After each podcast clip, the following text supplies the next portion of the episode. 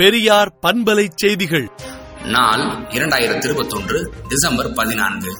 உலக அளவிலான திராவிடர் மகளிர் அணி சார்பில் அளிக்கப்பட்ட பகுத்தறிவு போராளி பட்டத்திற்கு நன்றி தெரிவித்து இறுதி மூச்சு அடங்கும் வரை தந்தை பெரியார் கொள்கைக்காக உழைப்பேன் என்று திராவிடர் கழக தலைவர் கி. வீரமணி அறிக்கை விடுத்துள்ளார். பத்து ஆண்டுகளில் ஒன்பது லட்சத்தி ஐம்பத்தி மூணாயிரம் ஏழைகளுக்கு வீடு மற்றும் இரண்டாயிரத்து முப்பத்தி ஒன்னில் தமிழ்நாட்டை குடிசைகள் இல்லா மாநிலமாக மாற்ற திட்டம் என்று கடாய் மாநாட்டில் முதலமைச்சர் மு ஸ்டாலின் தெரிவித்துள்ளார். பெண்கள் விடுதலை குறித்து கேட்கப்பட்ட சர்ச்சையான கேள்வியை நீக்கியுள்ளதாக சிபிஎஸ்இ நிர்வாகம் அறிவித்துள்ளது. இந்த நிலையில் பாடத்திட்டத்தில் சேர்க்கப்பட்ட விவகாரம் குறித்து விளக்கம் கேட்டு அறிக்கை அனுப்பியுள்ளது டில்லி மகளிர் ஆணையம்.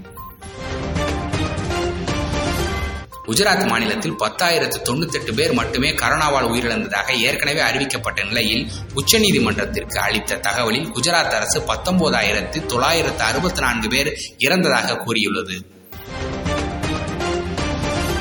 ஒன்றிய அரசு தமிழ்நாடு அரசின் செயல்பாடுகளுக்கு இரண்டு விருதுகள் வழங்கி கௌரவித்துள்ளது. திராவிடர் கழகத்தின் மீது தமிழ்நாடு பாஜக தலைவர் அண்ணாமலை ட்விட்டரில் பதிவிட்டுள்ள அவதூறு பிரச்சாரம் குறித்து காவல்துறை நடவடிக்கை எடுக்க வலியுறுத்தி காவல்துறை ஆணையரிடம் திராவிடர் கழக துணைத் தலைவர் கவிஞர் களி புகார் கொடுத்துள்ளார்.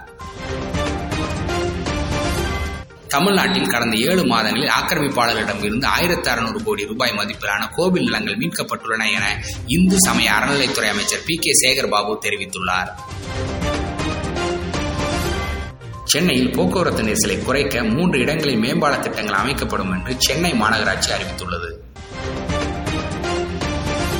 மதவாதத்தை தூண்டுவோர் மீது நடவடிக்கை எடுக்க தனி உளவு பிரிவு அமைக்க வேண்டும் என்று தொல் திருமாவளவன் எம்பி கோரிக்கை விடுத்துள்ளார். ராமநாதபுரத்தில் ராஜராஜ சோழன் காலத்து ஈழ காசுகள் கண்டெடுக்கப்பட்டுள்ளது.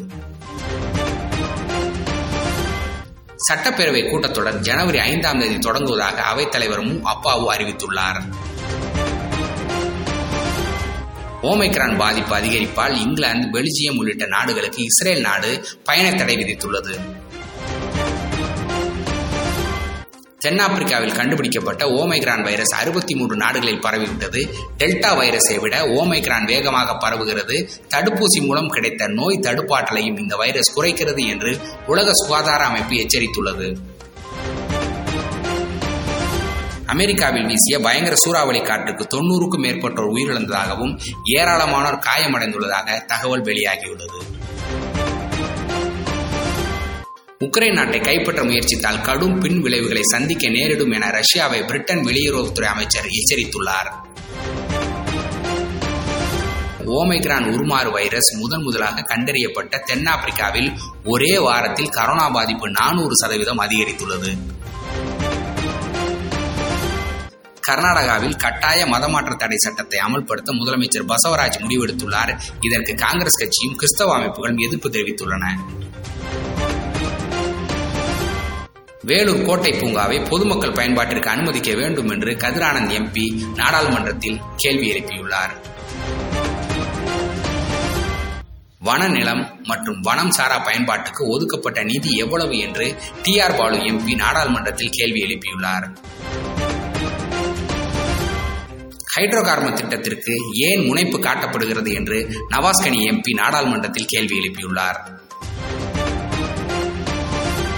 தமிழ்நாட்டில் ஆறாம் வகுப்பு தொடங்கிய அனைத்து பள்ளிகளும் கல்லூரிகளும் ஜனவரி மூன்றாம் தேதி முதல் சுழற்சி முறையின்றி வழக்கம் போல் இயங்கும் என்று முதலமைச்சர் மு ஸ்டாலின் அறிவித்துள்ளார். விடுதலை நாளேட்டை விடுதலை டாட் இன் இணையதளத்தில் படியுங்கள்.